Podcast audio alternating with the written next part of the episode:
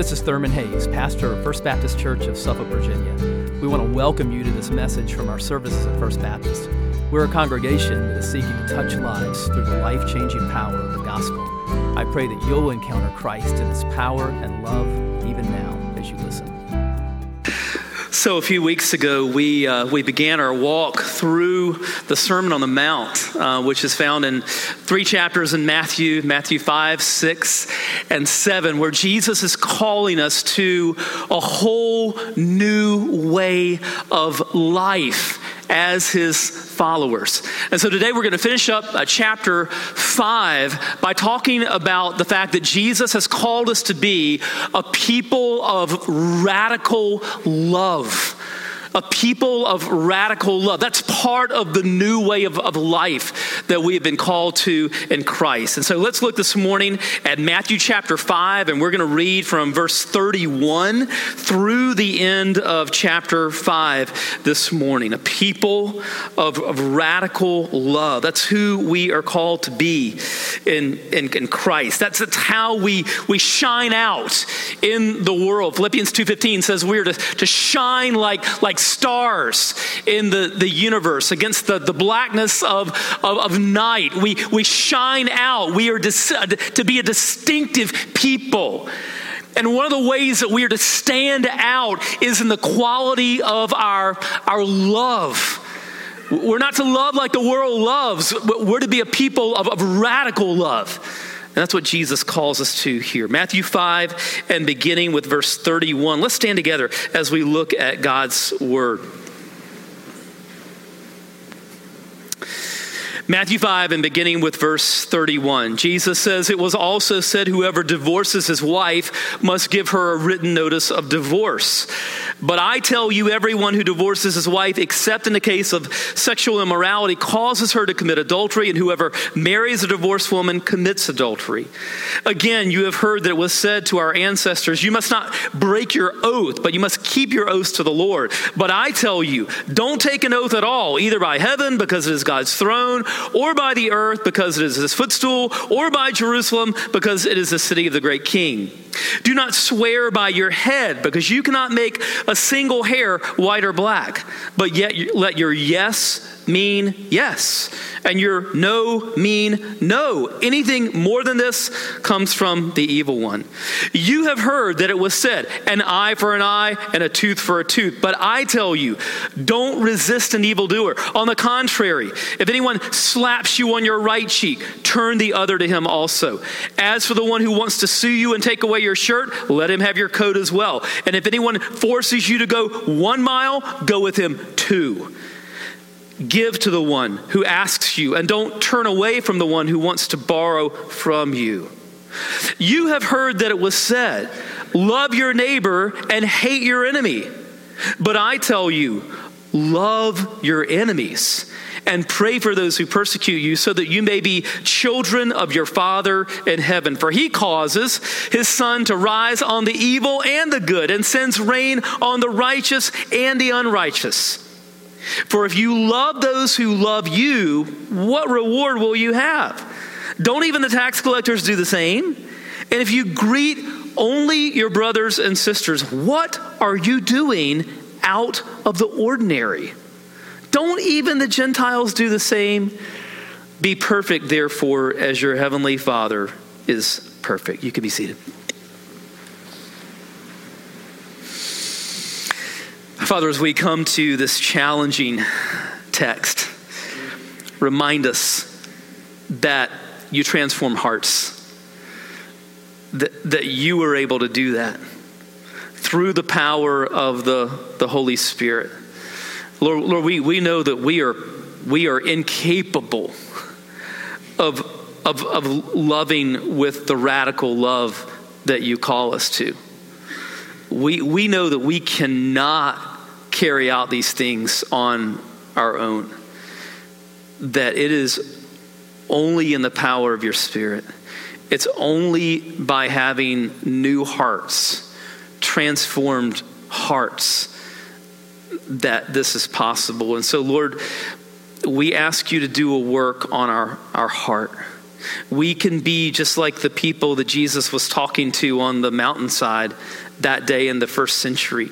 We can get preoccupied with just externals, just checking off the blocks, being one way on the outside and another way on the inside. We pray that you would make us whole, that you would give us undivided hearts, that you would make us give us completeness so that the inside matches the outside because you are doing a work on our hearts. We, we pray that you would make us a people of radical love, even as we have been loved radically and amazingly in Christ when we were still sinners. Help us to love people with a gospel kind of love because we have been on the receiving end of the love that you have shown us in the gospel. It's the name of Jesus that we pray. Amen. Well, I was on some long flights this week, and uh, this the story that I'm getting ready to tell did not happen to me. It is made up. But imagine if it happened to, to you. Imagine that you are on a, a long plane flight and you're trying to get settled in and they're they're sitting right behind you there's a mom and three kids and the kids are out of control and just as you are kind of settling in and you're, you're trying to go to sleep, uh, there's a toddler that just kind of begins to scream in your ear. And there's a, you know, a, a three or, or, four year old that's kicking the back of your seat and then there's maybe there's another kid, maybe maybe five or or six, and and this little guy is just he's he's he's all over the place. And and he and at one point he he reaches up to, to grab the back of the seat in front of him. That that would be your seat. And in the process of doing that, his his finger just kind of bumps up against the side of your head and you and you turn around and with all the restraint that you can muster you you look at this mom and your look is like saying what are you doing? Like can you not kind of like take control of your children? And she looks back at you like she is in a daze like she's she's just coming out of a trance and she says oh, I'm, I'm so sorry. My um, we were on vacation, and my husband, their, their father, passed away suddenly, and we're, we're on our way home, and they don't know how to process this, and I, I, I'm just out of it. All right, think about that moment. Think about the change that just happened. Because you go from being annoyed to saying, What? Your, your husband just passed away. I'm so sorry. What can, what can I do right now to help you? And you invite one of the little kids to come up and sit with you and play video games for the remainder of the flight and just try to do what you can to, to help out in this situation. Now, that's a paradigm shift. When you're thinking one way about a situation and something happens that causes you to suddenly think in a totally different way about what you're perceiving. So, Jesus in, in Matthew 5 has been taking the people on this hillside through a, a paradigm shift in the way that they viewed God's law because they had been used to thinking of the law of God as sort of a bunch of a bunch of rules that they that they had to obey. And whenever we begin to think like that, we inevitably focus on on externals. And what Jesus has been doing is taking them through a paradigm shift where they begin to understand that God is concerned with our hearts. Not just with the outside, but the inside. And so last week, as we began this section, we, we saw that Jesus addresses, uh, first of all, the, the topic of, of murder. He says, you've, you've heard it said, you know, do not murder, but I say to you, you know, your heart should not be filled with hatred. That's where murder comes from. He says, You've heard that it was said, You shall not commit adultery, but I say to you, you should be concerned with lust in your hearts, because that's where adultery comes from. So today, in these verses, he's taking us through four more scenarios where he's, he's taking us to the heart, the, the heart intention of the law of God. So let's look at the four topics that he addresses here in these verses. First of all, in verses 31 and 32, we see what Jesus has to say about marriage. Verse 31 it was also said, whoever divorces his wife must give her a written notice of divorce. And why is Jesus suddenly talking about divorce here? Well, he's not suddenly talking about it. This emerges out of what he says in verses 27 through 30 about lust and adultery. And so you remember last week we looked at those verses, and, and, and Jesus was saying there, look, the Ten Commandments say, do not commit adultery, but God is concerned with, with more than just abstaining from the physical act of adultery. What if you abstain from the act of adultery, but your heart is a cesspool of lust? Is that okay with God? Well, it's not okay with God. But what was happening is that not only were a lot of these guys having hearts that were filled with, with lust, but a lot of them were uh, ditching their wives for the other women that they were lusting after. And so that's why he begins to talk about divorce here in verse 31. And he says, Whoever divorces his wife must give her a written notice of divorce. Now, this comes from the 24th chapter of Deuteronomy. God's design for marriage from the very beginning, from Genesis 1 and 2. God's design for marriage was that it was to be a, a, a covenant commitment between husband and wife that it was to be a permanent, that was only to be broken by the event of death. But after sin enters the world in Genesis 3, and there's a fallen world. By the time that God gives his, his law, God knew that in a fallen sinful world that there were going to be some circumstances in which divorce was the least worst option. And so that's why it's in the law in Deuteronomy 24. But here's what was happening God put uh, the possibility of divorce into the law, you know, to, to cover like the most extraordinary circumstances. But what was happening is that in addition to the written law, what's actually in the Bible, there was something called a Mishnah, which was the oral law. And this was sort of like the commentary of different rabbis on, on interpreting what was actually in the Bible. And, and the problem is that this oral law had, had become to be like on a par with, with actual scripture, with actually with God's word. So in the Mishnah, in the oral law, um, there were, you know, there were some rabbis who were actually saying that, you know, and, and, and bear in mind, this is a culture at this point where everything, the power, is very patriarchal.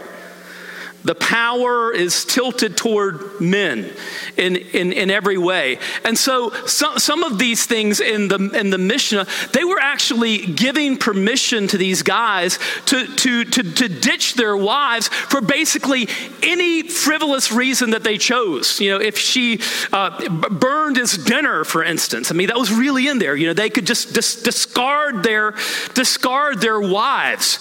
But they could say, they were saying, hey, well, I gave her a written notice of divorce. I'm still covered by the, I'm still living by the, the, the law. Well, this was ridiculous.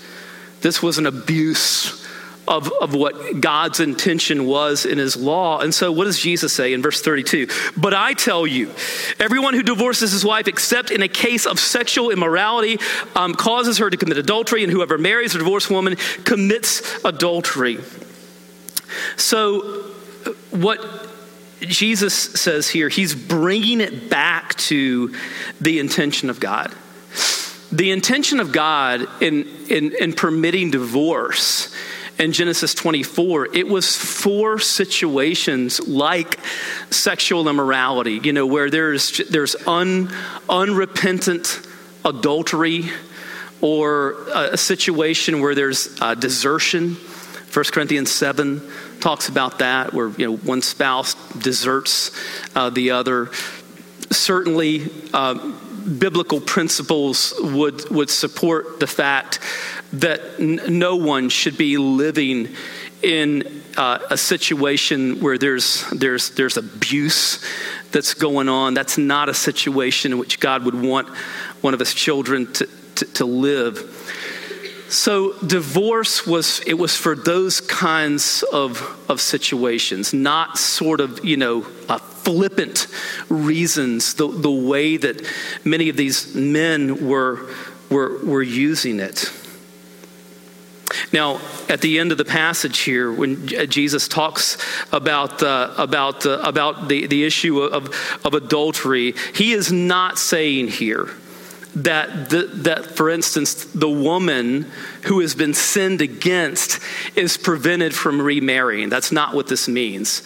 1 Corinthians 7 makes it very clear that someone who's divorced on biblical grounds is free to remarry with the blessing of God. What Jesus is saying here is that this man's sin has put this woman in a situation that she never would have chosen. And it has created, it just creates a sad situation all the way around. And so, kind of putting this together, if you're married, or if you're single and you're contemplating marriage, you need to understand what marriage is about. There's actually another situation later on in Matthew where Jesus is asked this essentially the same question. So it was an issue in that culture. And let's see what he says. Matthew chapter 19 and beginning with verse 3. Some Pharisees approached him to test him. They asked, Is it lawful for a man to divorce his wife on any grounds? There it is again, right? That's what, that's what was happening. Haven't you read, he replied, that he who created them in the beginning made them male and female? And he also said, For this reason, a man will leave his father and mother and be joined to his wife, and the two will become one flesh. So they are no longer two, but one flesh. Therefore, what God has joined together, let no one separate. And so, if you're married or if you're thinking about marriage, understand marriage is a is it's a covenant commitment to one another. Um, and when we think about two sinners trying to do life together, which is what a, what a marriage is, there's, there are going to be challenges with that. There are going to be some hard times with that. There are going to be times when it brings you to your knees and you both have to humble yourself before the Lord and before one another. You may need somebody from an outside person, a third party, to, to help you through some difficult times. But dig in there. Dig in there. Hang in there. If you are divorced, we often hear, and it's true, God hates divorce. It's not, it's not part of his design. But sometimes what people don't hear enough in church is that God loves divorced people. And we are all here this morning uh, as, as, as sinners who are loved and accepted by God, not on the basis of our very imperfect performance in life, but on the basis of the perfect performance of Jesus for us on the cross we have been made new in Him, right? There's a new beginning in Christ, right? And so Jesus speaks here, though, about just the, uh, the, the, the seriousness of what marriage is, is all about. So, Jesus on marriage. Second, Jesus on honesty. Honesty. Let's check out what he says in verse 33. Again, You've heard that it was said to our ancestors, You must not break your oath, but you must keep your oaths to the Lord. So, what he's talking about here is very common in this culture that when people were trying to emphasize that they were telling the truth, that they would sort of make this oath and they would, they would ask God to judge them if they were not telling the truth. It would almost be like a lot of times in our world today, we'll, we'll, we'll, we'll say or we'll hear people say, With God as my witness. you know, what I'm getting ready to say is true, right? In other words, if, if, if I'm lying to you, may the judgment of God fall, fall upon me. It, it was that kind of, of, a, of a thing. But, but again, they were playing games with this because what was happening was that um, people would, would kind of they would again and this comes from the mishnah this is in the oral the oral law where they would make distinctions between certain words in oaths. And, and, and so, for instance, like if you were to swear um, by Jerusalem, well, then you could, that wasn't quite binding. But if you swore toward Jerusalem, uh, you were bound by your oath. Basically, it had become a game, it, it had become a sophisticated way to lie. That's what it was. And so Jesus is saying here quit playing games and simply be people who tell the truth. The simple, plain truth. In, other, in, other, in fact, you shouldn't even have to swear by anything. You should be such a person of integrity that you that your yes means yes and your no means no. Verse 37 let your yes mean yes and your no mean no. Anything more than this is from the evil one. Listen if people if you make statements and people have to parse your words that's a problem. That's a problem if, if, if, people have to, if, if people have to, say, what is, what, what is, what is, what is he not saying, or what does she really mean? That's not good. Be a person of such integrity that you just speak plain truth and you don't have to swear by anything or take an oath or whatever. Like, just be a person of simple integrity. By the way, this verse does not forbid you taking an oath in court. There have been people who interpreted it that way. That's, that's not what he's talking about. He's talking about in relationships. Be a person of integrity, just a person who speaks the plain truth in love. That's what it means. Third, Jesus and non retaliation. Jesus and non retaliation. Verse 38 You have heard that it was said, an eye for an eye and a tooth for a tooth. Now, you might have heard that expression. It's often abused in the same way today as it was in the first century. it's found in Exodus and Leviticus and, and Deuteronomy as, as, as part of the law, but the intention of that phrase an eye for an eye and a tooth for, the, for a tooth. The intention of that in the law was to prevent uh, overly severe punishments. It was to prevent people kind of going off on their own and, and taking their own vigilante justice.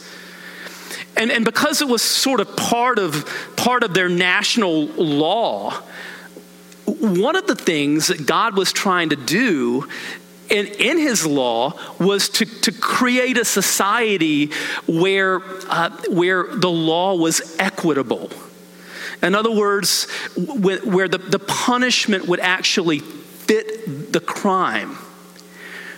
But here again, this was being abused because what was happening is that people were looking at that phrase and they were using it as a justification to get back at others, to take their own uh, vengeance.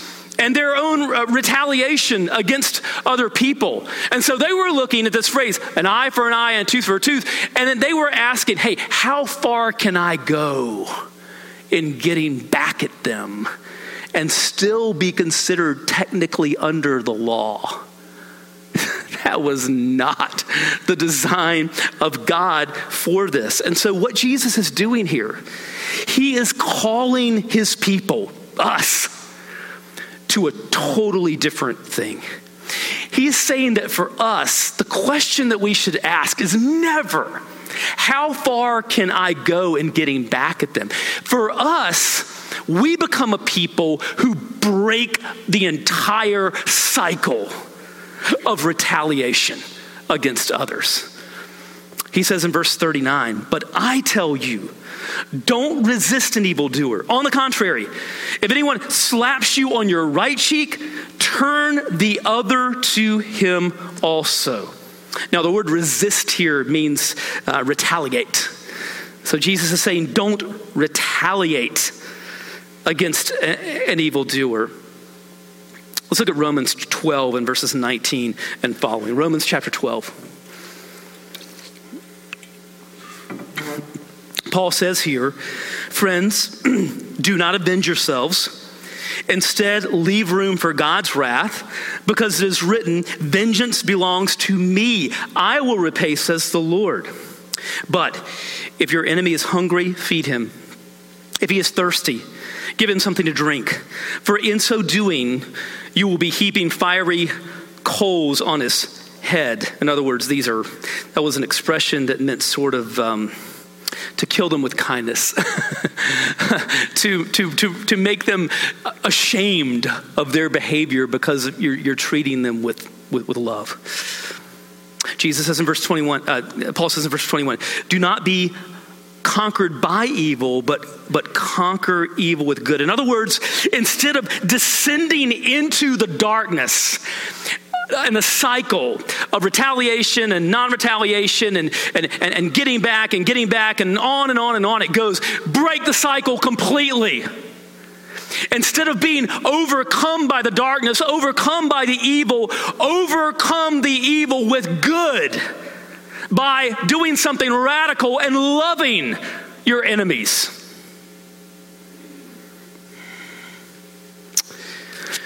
Why do we feel the need to retaliate against people anyway? Why, why do we want to do that? Well, it's because we, we feel like, you know what? I, that's what they deserve. It's what they deserve. They've got it coming to them. And so, you know, it's, it's, up to, it's up to me to do that, right? Justice has got to be done. That's a failure to trust God. That's playing God. what is Paul saying here? Paul is saying, look, what we should really desire, if people mistreat us, what we should really desire as believers is their repentance.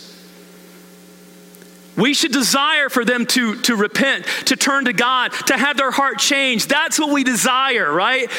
But if that doesn't happen, God's going to deal with them.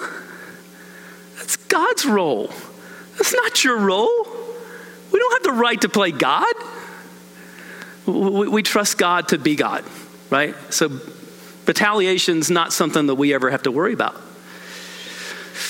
Now, again, some people have taken uh, this, these verses and they have tried to apply it on sort of a, um, a, a, a, scale that a civil scale where I, that I don't think is appropriate. For instance, people have looked at these verses and said, well, you know what, we should not have a military. We should not, we should not ever, Christians should never participate in the military. We should never, we should never, uh, you know, kind of use any kind of lethal force against other uh, people and that kind of thing. That's just not for people who follow Christ.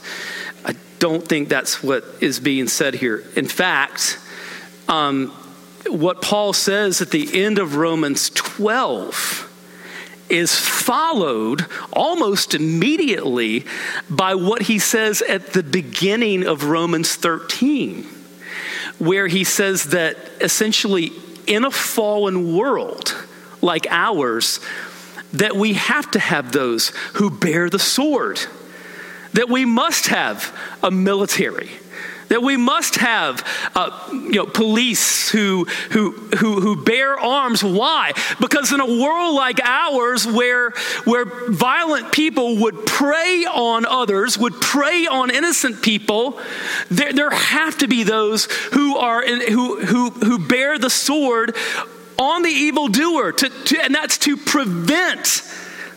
Uh, innocent people you know, from, from being attacked and murdered etc. Okay? And so Paul says there in Romans 13 that those who bear the sword that way, in those kinds of ways, are actually serving God. They are servants of God for our good. So I, I believe that the Bible is very clear that believers have the, the right to participate uh, in the military and as, as, as police officers, et cetera. In fact, that they are serving God as they do that. But on a personal level, in relationships, we are to turn the other cheek. We are not to seek retaliation against other people. That's one of the things that marks us as, as, as different, as different from the world, is, is the ethic of, of non retaliation. Verse 41 Jesus says, and if anyone forces you to go one mile, go with him two. This is where we get the phrase the, the, the, second mile. But in the original context, what was happening here is that Israel was under military occupation. And so there were Roman soldiers everywhere. And one of the things that the Roman soldiers could do is that they could just suddenly, out of nowhere, uh, arbitrarily just command somebody on the road, some Jewish person walking down the road in Israel. One of these Roman soldiers could immediately say, Hey, carry my gear and they would have to do it. And it was humiliating for them to do. They hated that. Jesus is saying, if that happens to you, you got a soldier who says, hey, carry my stuff.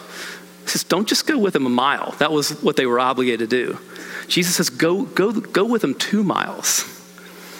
And maybe this pagan soldier might begin to ask questions about the God that you worship because he sees something different about you. Verse 42, Jesus says, Give to the one who asks you, and don't turn away from the one who wants to, to borrow from you. Now, obviously, this is to be this has to be done with, with discernment. You don't want to just sort of give cash to somebody who has like a substance abuse problem or something like that. That's not that's not a loving way to treat them because that money is just going to be used for alcohol or drugs or whatever. So we have to be discerning in, in the way that we give to people.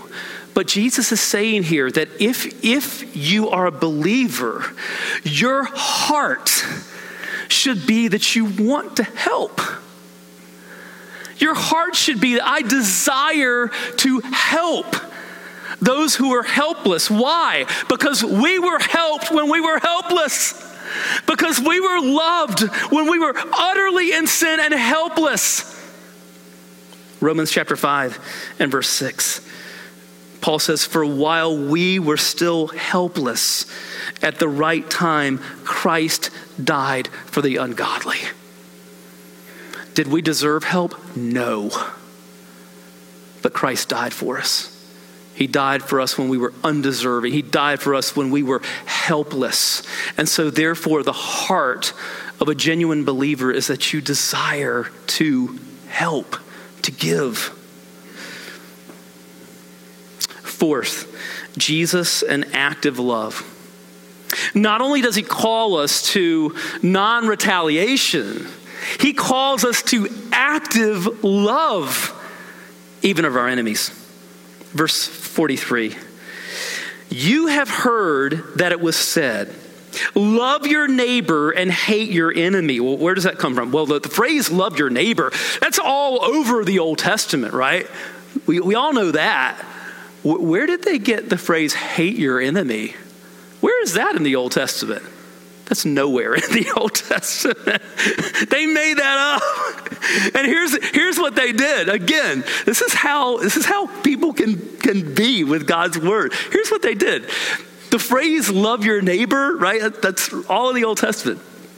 But what they did was they said, okay, so God says, love your neighbor. But who's my neighbor? Suppose somebody's not my neighbor. Well, we don't have to love them. In fact, we can hate them. That's where the phrase hate your neighbor comes from. So, what does Jesus have to Jesus has to address this.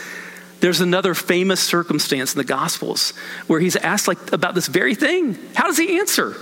With one of the most famous parables, Luke chapter 10 and verses 29 and following. But wanting to justify himself, he asked Jesus, And who is my neighbor? Jesus took up the question and said, A man was going down from Jerusalem to Jericho and fell into the hands of robbers. They stripped him, beat him up, and fled, leaving him half dead. A priest happened to be going down the road. When he saw him, he passed by on the other side. In the same way, a Levite, when he arrived at the place and saw him, passed by on the other side. But a Samaritan, by the way, the Samaritans were the enemies of the Jews. Okay? So when they heard the word Samaritan, ah, this is my enemy. But when a Samaritan on his journey came up to him, and when he saw the man, he had compassion. He went over to him and bandaged his wounds, pouring on olive oil and wine. Then he put him on his own animal, brought him to, the, to an inn, and took care of him. The next day, he took out two denarii, gave them to the innkeeper, and said, Take care of him. When I come back, I'll reimburse you for whatever extra you spend. Now, Jesus says, Which of these three do you think proved to be a neighbor to the man who fell into the hands of the robbers? the one who showed mercy to him, he said. Then Jesus told him, Go and do the same. So, according to Jesus, our neighbors are who? Whoever is in need, right? It's not just people who look like us or talk like us. It's not just people who are kind of who are we are, we are disposed to like our own kind. No, our, your neighbor is, is anybody in this world who is in, in, in, in need. Well, that's a game changer, right? In fact, what should mark believers is that we love people who are not like us. It is natural for human beings to love their own kind. That's not distinctive. The new way of life that Jesus calls us to as his followers is that we love people who are different. In fact, we love people who are thought, even thought of as enemies. Verses 44 and 45. Jesus says, But I tell you, Love your enemies and pray for those who persecute you so that you may be children of your Father in heaven. For he causes the sun to rise on the evil and the good and sends rain on the righteous and the unrighteous. When we love people who are not our own kind, but and who are even considered to be our natural enemies, then we look like God because he loved us when we were his enemies. That's the gospel. Verses 46 and 47, Jesus says, For if you love those who love you, what reward will you have? Don't even the tax collectors do the same? And if you greet only your brothers and sisters, what are you doing out of the ordinary? Don't even the Gentiles do the same? In other words, unbelievers, people who are totally irreligious, love their own kind. They love people who love them. That kind of love doesn't stand out. Jesus says, What stands out about my true followers is that they will love those who do not love them. They will love those who are different from them. They will love those who are considered to be natural enemies. You know, I think about in a post 9 11 world, sometimes some of us maybe, maybe even, maybe we've never verbalized it, but, but maybe subtly we've thought of maybe Muslim people, for instance, as being, our, being Samaritans. See, the Jews thought of Samaritans as just people who were against them, and there was just this long history of, of animosity. That's, what, that's what's behind the, the parable of the Good Samaritan. They thought of the Samaritans as the bad, the bad guys. In a post 9 11 world, sometimes we, we think of Muslim people. Uh, that way that you know the, these these people are just you know they're they're they're against us they're they're they're different and even if we never verbalize it sometimes subtly in our hearts we can begin to think that Scot McKnight is a New Testament professor at um, in Chicago, and and uh, he tells about when he was he was teaching actually at a college at one point and and teaching an undergraduate course, and he he writes something called "She sat in the back right corner." She sat in the back right corner of my class. Her name was Museret. I was unsure what to think if I tell the truth. She wore the hijab to, every day to class. She rarely spoke in class, and then only if asked. And what she had to say was intelligent and informed. About midway through the Jesus of Nazareth class, I gave a long test on the facts of the Gospels, and her score was the highest in the class. On another assignment on the theme of conversion in the Gospels, she wrote an exceptional paper. She then wrote one of the finest papers I ever got at the college on Jesus' own self perception. We had barely spoken beyond the customary good mornings and hellos. So I asked her one time at the doorway as she left class if she could come by my office to chat, but only if she wanted to. I told her I wanted to get to know her. I was concerned I was concerned she might see this as marking her out as someone different, but she smiled back at me and said, "I'd love to." I have so many questions. Museret came to, into my office before class one day, and after I stumbled out a few words, she said, I'm a believer. My family doesn't know it. When I'm home, I love to hide in my bedroom and read the Bible. When my parents ask me what I'm reading, I tell them assignments for class. But I want you to know that I love Jesus. I pray at the mosque to the God of Jesus. And while I look like a Muslim, I'm a follower of Jesus. The conversation did not go in the direction I anticipated. I was a bit stunned, so we talked for 30 minutes about the Bible, about questions she had about the Christian faith, how to explain the Trinity, and then she and I walked a class together. I would not have known this about her had I not asked her to come into my office. After class one day, when she was the last to leave, I asked her why she hid out to read the Bible. She said, If my mother or father find out I'm a follower of Jesus, they'll send me to the Middle East to marry a true Muslim man, and I'll never see America again. My mom told me that last week. We find out all kinds of things about people when we get to know them, when we reach out to them, when we get beyond the the preconceptions and the biases and the barriers that we've built up in our own mind, when we actually reach out to people in love, people who are different, we, we find out all kinds of things. That's what it takes. That's what it takes. You've got to reach out. Verse 48. Jesus says, Be perfect, therefore, as your heavenly Father is, is perfect. This kind of just ties, ties together everything that he's been talking about. Now, the, what throws us here is the word perfect, right? well, the, the Greek word that's translated here is perfect. Perfect, perfect the way that we think of perfect in our culture is kind of not what this word is, means. It's the word teleios and the real meaning of it is completeness. Complete, it means complete, undivided, whole. That's, that's the meaning of this word. Now think about it. What has Jesus been doing really throughout Matthew 5? He's been talking to people who were, who were not whole He's been talking about the fact that we can be divided, that we can be one person on the outside and another person on the inside. That our externals can be one way and our internals can be something entirely different.